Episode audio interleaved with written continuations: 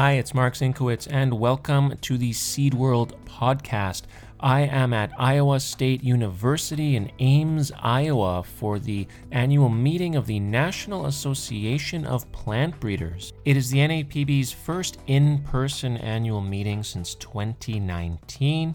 The NAPB strengthens plant breeding to promote food security, quality of life, and a sustainable future. A big part of the meeting each year is the awarding of several Borlaug scholarships. The NAPB Borlaug Scholars Program strengthens the plant breeding profession by helping support attendance of future leaders at the NAPB annual meeting. There are numerous scholars once again, and this year I am sitting down with the graduate students who are Borlaug Scholar recipients. Today I sat down with Sarah Jones, a PhD student in plant breeding in the SoyNomics group at Iowa State University. Studying with Dr. Danny Singh, she researches phenotyping strategies to improve drought tolerance in soybean.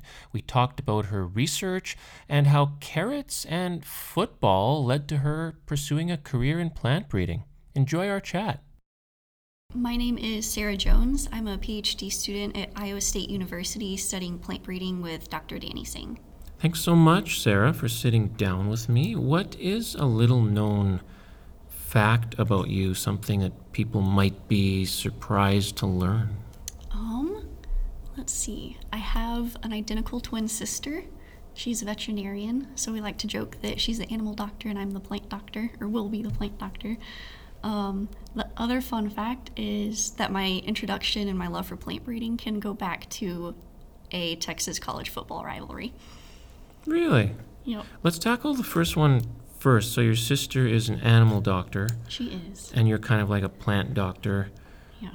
How did you, how and why did you decide to go the plant route? That one actually in a grocery store, I discovered the maroon carrot that a plant breeder at Texas A&M had developed, and I grew up in a Texas Aggie family, so we were very strongly in favor of the Aggies, and we loved maroon, and we thought it was hilarious that a Texas breeder got rid of the orange, like the longhorn orange color, in a carrot. We thought it was pretty great. Hmm. So, uh, a simple carrot sort of inspired your career. It did.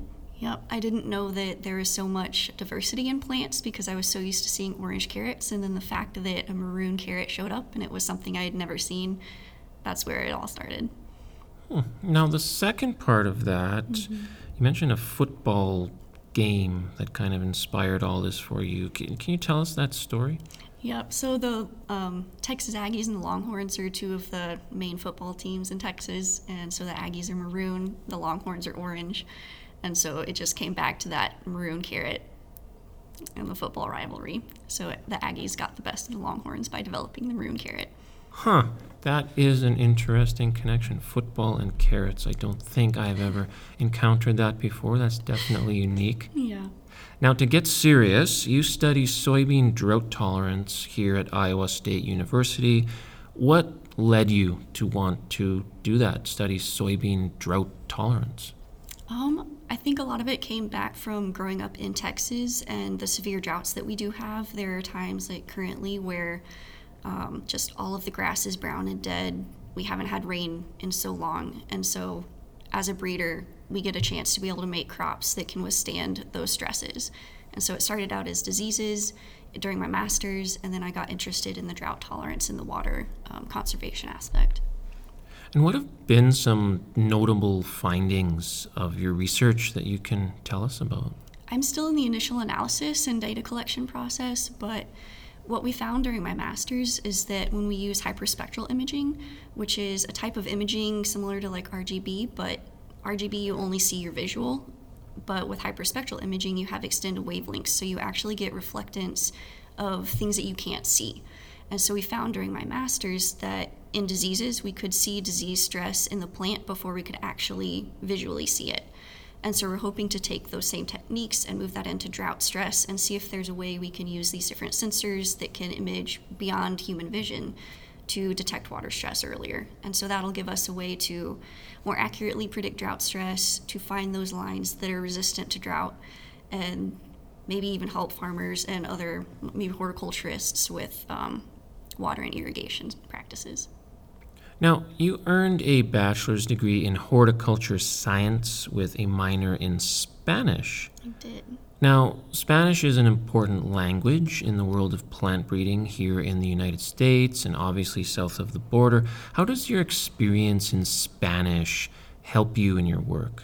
Um, I think the first time I noticed that it was going to be really useful in plant breeding was when I worked at the Antique Rose Emporium in Brenham, Texas. And I was able to connect with um, a lot of the nursery managers there because most of them had come from Mexico and they all spoke Spanish. And if I hadn't been able to speak Spanish, I wouldn't have been able to communicate with them and learn from them and become one like one with the group with them. And so it was very useful for during that job. But it's also useful because as a plant breeder, if I were to work with peppers one day, well, most of peppers are grown in Mexico, and as a breeder, I find it most important to talk with the people that are on the ground, working with them every single day. They know the plants better than the plant breeder would. So I want to be able to talk to the person that's going to be doing the harvest, that's going to be working with them, because they're going to know what really needs to get fixed with that variety. The growers are going to know the best. For any crop, it's good to know the language where it's primarily grown. So I think that's why Spanish is going to be really useful. Now, you didn't always study soybean drought tolerance. You actually interned at a rose breeding company in Texas. I did. What's one surprising thing you learned about roses that maybe not a lot of people would know about? I think my favorite thing about roses is they come from the same family um, as almonds, as um, strawberries, and it's just a really interesting family of crops. Now, you've gained breeding experience in over 12 crops, from high value horticultural crops and ornamentals mm-hmm. to agronomic row crops like soybean. Uh, besides soybean, which is the focus of your PhD work, what's your favorite crop that you've worked on out of all of those crops, and, and why is that? I think my favorite crop that I've ever worked with is the first one that I learned to cross pollinate in a greenhouse, and that was cowpeas.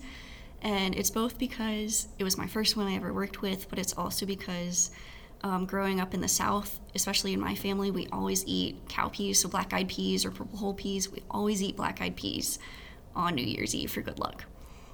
Now, we are here in Ames, Iowa for the annual meeting of the National Association of Plant Breeders. You are a Borlaug Scholar. Congratulations. Thank you. Part of the Borlaug Scholarship Program is you're paired with a mentor, somebody who kind of help guides you in your career. You come to the NAPB meeting, you network, you meet new people. Uh, there's a lot going on here. What is the, the value of this scholarship for you personally? My favorite part of the scholarship is that it's given me an opportunity to meet so many people that I wouldn't have a chance to meet outside of the scholarship. So I got to meet my mentor Stephanie, and she's been able to teach me so much about breeding and industry, with especially in the horticultural field. But then I'm also going to be able to meet all of the other Borlaug scholars, so other people, young adults who are interested in plant breeding, and share that passion as well. Looking forward to a an interesting week here at the NAPB meeting. Thanks so much for sitting down with me. Thank you.